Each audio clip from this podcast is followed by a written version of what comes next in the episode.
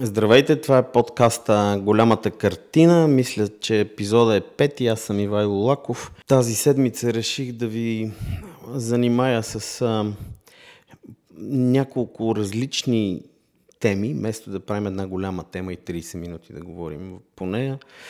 Този път ще поговорим по няколко различни теми, които събрани заедно не че ще дадат кой знае колко голяма картина, а, дори рискувам да заприличат на някакъв новинарски мишмаш, но от друга страна са интересни, любопитни, забавни, някои от тях, други са тъжни, смешни и така.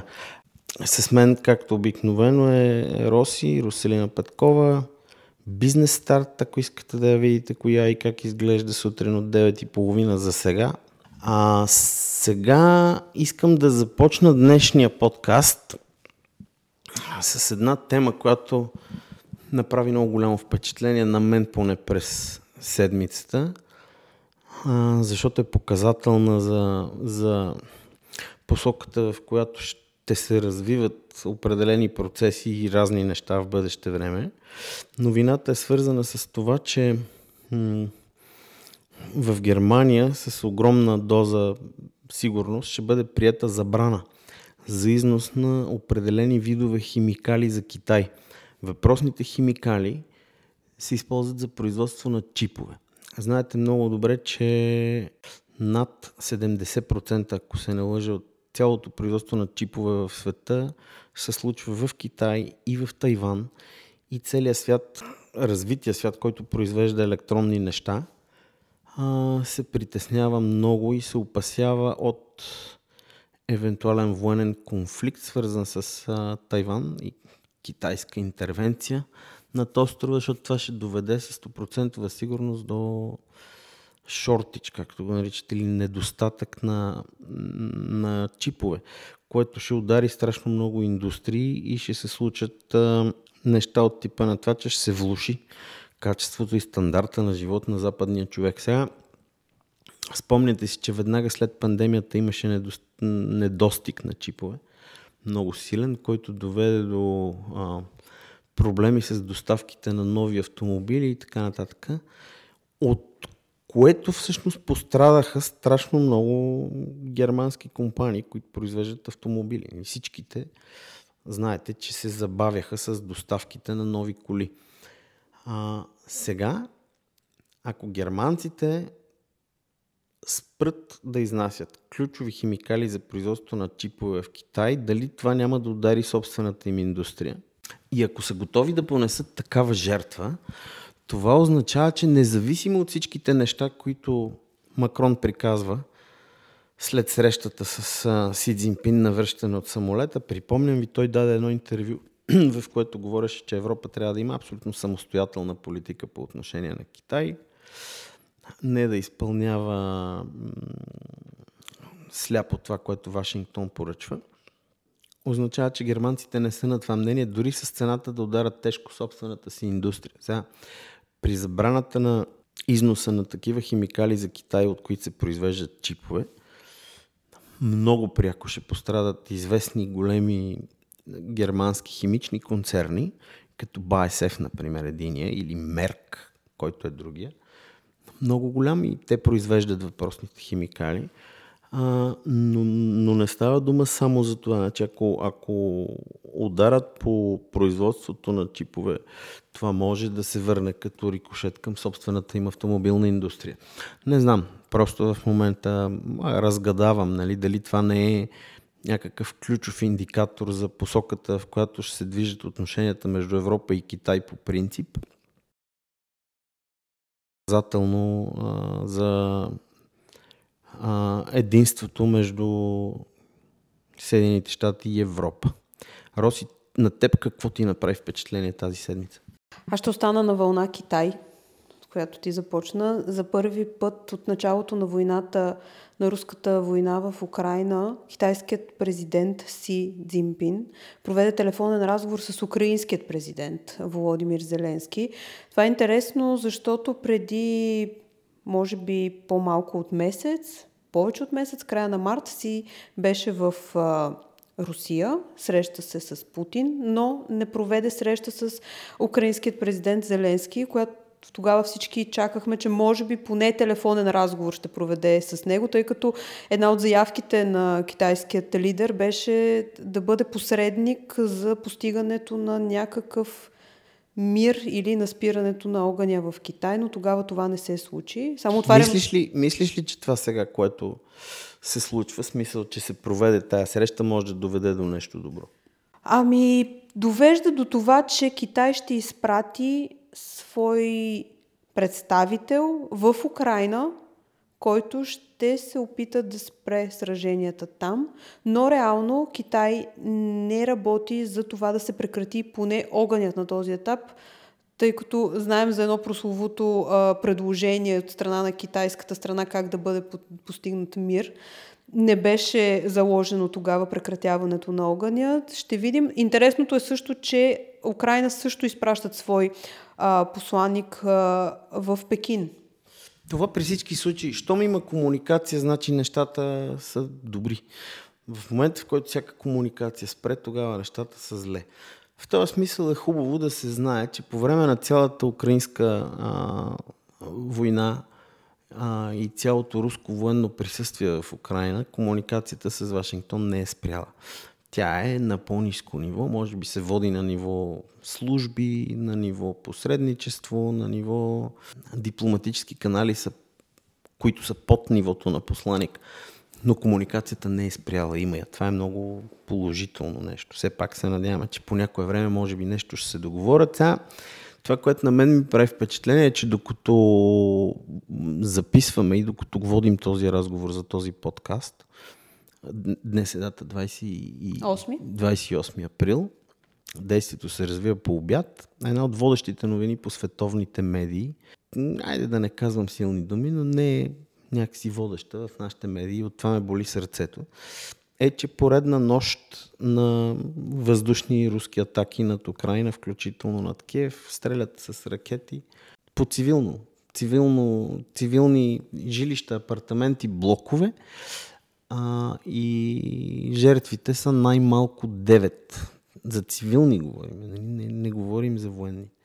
А, това е водещата новина в Bloomberg.com в момента, а пък а, по нашите медии нали, се занимаваме с някакви други неща, но както и да е, нали, войната е, войната е темата на темите, майката на всички теми. В момента, ако, ако войната по някаква причина спре, страшно много неща ще се променят в економиката, а, ще има съвсем друга динамика на, на най-различни процеси и затова така мислещите хора се занимават основно с войната. При нас тя някакси отстъпи от а, челните места в новините, по-скоро някакви други теми. Но това не искам да го подхващам, защото ми е много мъчно. Може само да довърша новината за това, че на фона на това, че се говори за напредък и постигане на мир в Украина, всъщност от Кремъл излязоха с а, изказване, че определят този телефонен разговор като стъпка по пътя към мира в Украина,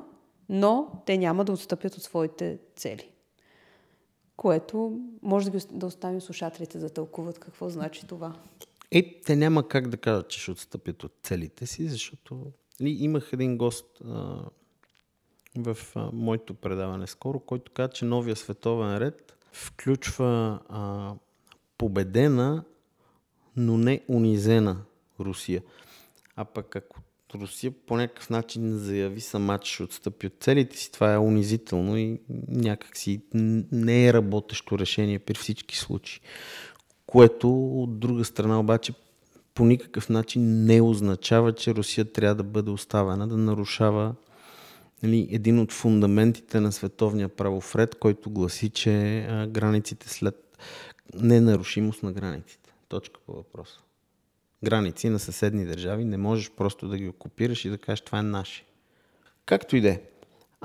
Една от важните теми тая седмица, които касаят пряко и България, разбира се, са голямата церемониалност и фанфари, с които беше посрещнат в България Илхам Алиев. Това е президента на Азербайджан много дълго си мислех как, понеже много харесвам да съчетавам разни теми с определена музика и някакси ми се искаше да ви въведа в тази тема, като ви пусна една песничка. Тя обаче не съм сигурен дали имам право да ви я пускам, по-скоро нямам, а може би имам право на някакви малки секунди. Ето сега ще ви покажа как звучи тя. Ей така през микрофона с лошо качество, но все пак, все е нещо. Значи това, което чувате в далечинката, а, е германската underground група Einstürzen den Neubauten, песента с Кан на Горни Карабах. Това е връзката с а, Азербайджан. Знаете, че там продължава да тлее напрежение, конфликт а, с Армения. Това, разбира се, не е темата на сегашния подкаст. По-скоро, по-скоро опита на Европа да си доставя газ, азерски газ. Спрях музиката, за да не ни се скара някой. Не става дума само за газ, обаче става дума за пет направления, защото а, Азербайджан бил много добър в производство на зелена енергия заради ветровете, които веят в Каспийско море. Зелен водород били могли да доставят до Европа и така нататък, но а, а, аз не чух нещо, кой знае колко ново, но така или иначе Илхам Алиев дойде в България и се подписа някакво споразумение, по силата на което азерски газ на стойност като обем 5 милиона кубични метра годишно би могъл да бъде доставен до Европа. Трасето ще преминава през България до Румъния и оттам към Словакия и Унгария. Това е идеята, само че инфраструктурата не е готова за такова нещо, за сега поне. М- необходима била инвестиция от порядъка на 1 милиард евро за увеличаване капацитета на тръбите. Но важното е, че става дума за тия тръби, които съществуват към днешна дата, а не за изграждане на някакви нови тръби. Сега, той е газ, който ще дойде от Азербайджан към Европа. Аз слушам за него от години. Нали, не, не е нещо ново. Опитвайки се да разбера в цялата тази история защо са всичките тези фанфари, стигнах до извода, че новото е, че вече има подписан документ между Европейския съюз, по-точно между Европейската комисия, Урсула фон дер Лайен и Азербайджан за доставката на тия количества газ там. В този документ се казва, че количествата, които Азербайджан доставя до Европа, трябва да се увеличат в определени там проценти. Което всъщност е нещо много положително и това ще се случи. Между другото, разсъждавайки по темата, се чудих дали, защото е ясно, Русия като спря да изнася газ за Европа, нали, отвори, как да го кажа, не е вакуум, това дори не е пазарна ниша, е гигантско пазарно пространство, което Азербайджан, колкото и да се напъва, не може да го запълни цялото, но няма нищо лошо в това азерите да увеличат много силно износа си за Европа и за европейските страни, защото нашия пазар, европейски разбира се, не българския, като казвам нашия, е много голям и, и, и гълта огромни количества енергия. Така че, продължавайки да разсъждавам по тази тема, дали пък няма да стане така, че Европа да замени зависимостта си към а, един диктатор, какъвто е Путин, с зависимост към друг диктатор, тук няма да кажа какъвто е Илхан Алиев, защото не е сигурно дали е диктатор или не е диктатор. Значи, ако питате приятелите му и хората, които правят бизнеса с Азербайджан, те ще ви кажат, че е супер, има много високо ниво на демокрация там и, и нещата всъщност са топ, много добри. Ако питате критиците му, те ще ви кажат, че има репресии срещу опозиции. Така. Ако се чудите дали има демокрация в Азербайджан, Въдете си изводите сами. Опозиция там има. Критици на Алиев има. И те не са в затвора. За разлика от а, други държави, в които също се претендира за някакво ниво на демократичност. Та, от трета страна обаче Илхам Алиев е син на Гайдар Алиев, който също е президент на Азербайджан. Нали, там те са президенти, обаче си предават властта като все едно са крале или царе, или както и да ги наричаме. Толкова по тази тема. Роси, ти си какво ти направи впечатление тази седмица друго? Друго, което направи впечатление е, че гражданската война, разрастващата се гражданска война в Судан в момента по никакъв начин не се вижда скоро да, да, да наближи своя край. И въпреки а, обявените неколкократни пъти премирия, всъщност боевете там продължават. А, това, което се случва в момента там е, че а, едната от а, военните организации, които воюват, а, е нападнала затворите, извършва нападение срещу затворите и в момента излизат на свобода серийни престъпници.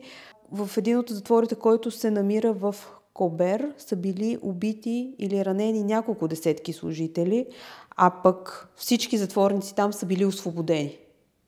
Тоест нещата там вече започват доста да ескалират, по мое Про- мнение. Проблемът, проблемът се задълбочава от това, че външни сили вече избраха своите фаворити. И върху единия връждуващ генерал залозите са от руска страна и Вагнер го подпомага и го снабдява с оръжия, снаряди, гранатомети и каквото се сетиш. Другия пък е подкрепен от Саудитска Арабия, Обединени арабски емирства и така нататък. Значи цялата идея кой ще се докопа до находищата на полезни изкопаеми. Там има важни минерали, кой ще управлява, чия ще е властта, чии ще са концесиите. Търси парите, шоу ми да мъни, ще ти покаже всичко. Много, много граждани от цяла Европа вече са евакуирани. Над 1600 последно, по последна информация. Европа традиционно не прави нищо в момента. Тия, които а, примирия се прави опит да бъдат наложени в Судан и да се случват, те, са, те се случват под егидата и диригентството на Съединените щати. Съединените щати се опитват да направят примирие, но то не се спазва. Продължава да има жертви, продължава да има. Европа, разбира се, това, което прави е да евакуира собствените си граждани и тези, които се опитват да избягат. Имаше интервюта, включително в България показаха няколко българи, които бяха а, евакуирани от Судан, но, но това не е нещо, което може да се причисли към това, което Европа прави, за да намери някакво разрешение на, на проблемите в Судан. На мен ми се искаше да изкоментирам още една тема в този подкаст. Сега ще ви кажа, тя е, става дума за оставката на а, чермен, председател на BBC. Той се казва Ричард Шарп. Шефа на BBC подава оставка. Защо? Защото а, гръмна един скандал, че Шарп, който всъщност е бивш инвестиционен банкер, е организирал среща между най-високопоставения държавен служител в страната, министъра на кабинета Саймън Кейс и сам Блит, който е далечен братовчет на Джонсън. Тук подробностите нямат никакво значение, но той, Шарп, организира тази среща, на която среща се договарят за някакъв заем финансов, пари, които да достигнат лично до Борис Джонсън, който по това време е министър-председател. И след като цялата тази история изгърмява, а, Ричард Шарп подава оставка с изявление пред Хаусъв House of там, парламента, как се каже, репрезентатив. И като се замисли човек, например в България, аз разбира се, никога не съм чувал за такива срещи, не знам и нямам никакви доказателства, а, но може би те се случват непрекъснато. Нали, как се казва, имам добре обосновано предположение, че е напълно възможно това нещо да се случва. Някой се среща с някой друг, едни пари се местят от един джоб в друг, да сте чули някой някога да е подал оставка заради такова нещо? Аз поне не съм. И човек може да си мисли за това различните нива на демокрация. Ако, ако погледнеш нивото на демокрация в Русия е едно, ако погледнеш нивото на, на демокрация в Азербайджан е друго, тези в Судан, за които си говорим от известно време насам, също искаха да имат демократичен режим, но там всичко, с което могат да се похвалят е военна диктатура. Та, нивото на демокрация в България, което ние, ние не харесваме, е несъизмеримо по-добро и по-високо от това, а, с което разполагат а, повечето, повечето народи по света и все пак а, нивото на демокрация в държава като Великобритания пък е несравнимо с това, което ние имаме тук, така че имаме пълното право да, да се опитваме да подобряваме нашите си неща. И така, толкова по сериозните теми. Искам още нещо да ви, да ви разкажа и това е компанията LVMH или LVMH, което идва от Louis Vuitton, Moet и Hennessy. А, това е компания, която е управлявана и дирижирана от а, Бернар Арно. Бернар Арно е най- богатия човек в света в момента не е нито Безос, нито Мъск, а Бернар Арно, чието състояние в момента възлиза на 212 милиарда щатски долара според индекса на милиардерите на Bloomberg. Състоянието му скочи толкова и го изстреля като най-богат, защото пазарната стойност на LVMH, на Louis Vuitton, пазарната капитализация на компанията надхвърли 500 милиарда долара. Това вкара компанията в топ 10 на най-скъпите компании в света. Разбира се, тя не може да се сравнява с стоиността на компании като Apple, да кажем, Microsoft и Amazon, които са трилионни и в такива измерения се движат числата.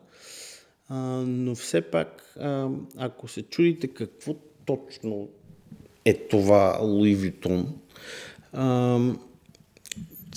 ще ви кажа, ще си позволя да изборя някои от марките, които са по чапката на компанията. Те са известни. Повечето Louis Vuitton е или производител на много луксозна мода, кожени изделия, разни чанти, дамски, аксесуари за пътуване и така нататък, обувки и прочее. После имаш Кристиан Диор в това портфолио – после имаш Моет и Шандон, това са шампанско, нали, едно от най-скъпите в света питиета. Хенеси, бренди, коняк, Фенди, производител на луксозни стоки, Булгари, Живанши, Сефора, Селин и така нататък, да не ги изрежем. Един куп топ, топ марки, са в портфолиото на Арно, а пък неговата основна заслуга, и затова той е най-богатия в света, неговата основна заслуга е, че той ги събра под една обща шапка всичките тия фирми. Сега акциите му скачат, а пък те скачат, защото в Китай има раздвижване и съвземане. След пандемията и след а, ограничителните мерки за нулев, COVID и прочие неща, сега а, там пазара върви нагоре тия най-луксозни стоки от всичките тези брандове, които ви казах току-що, се разграбват като топъл хляб от китайците и мистър, или по- по-добре да го нарека Мусю Арно, се оказа на най-високото място в списъка на най-богатите хора в света. За финал остана още една забавна тема, понеже заговорихме за лукс и такива неща. Bloomberg има един друг индекс, който е свързан с часовници. Bloomberg Subdial Watch Index за съжаление е паднал с 32% надолу, защото той е базиран върху цената на такива колекционерски модели часовници. Темата е много интересна. Забелязах, че тая новина, която Значи хората навсякъде по света, там където няма войни, разбира се, в западния свят говорим, а, се интересуват от сходни неща. Нали? Това са такива някакви скъпи придобивки, скъпи хобита, луксозни неща, в което няма нищо лошо, разбира се. Това означава, че, че стандарт е висок и обществото нали, се интересува от такива неща. Това беше една от най-четените новини тази седмица в, в Bloomberg.com, а, именно, че този индекс за последните 12 месеца, говориме за Bloomberg Watch индекс, е паднал 32%, но цената на един от най-така конвертируемите модели часовници, става дума за Rolex Daytona, е паднала само с 29 или само 30%, вместо 32, както целият индекс. Това означава, че другите часовници в индекса са поевтинели повече.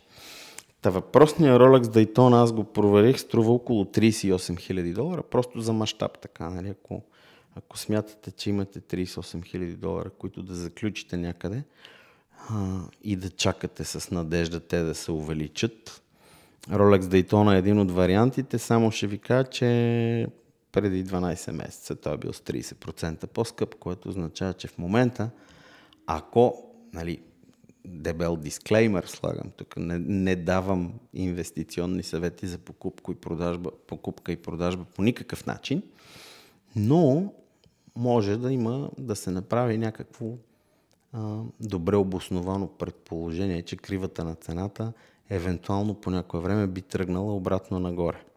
Така че 38 000 долара си 38. Други такива силно конвертируеми модели часовници, които са на сходни цени, са Патек Филип Наутилус и Одемарс Одемарс Биге Royal Oak. Та с часовниците мисля да закрием днес. Благодаря ви, че бяхте с нас. Слушайте ни в Spotify. Ако мислите, че това е интересно, можете и да ни препоръчате или пък да ни шернете или да ни лайкнете и всичко там, каквото включва добрия етикет в социалните мрежи. Бъдете здрави и щастливи и до скоро. Благодаря ви, че бяхте с нас. Освен в Spotify, може да ни последвате и в Instagram и Facebook.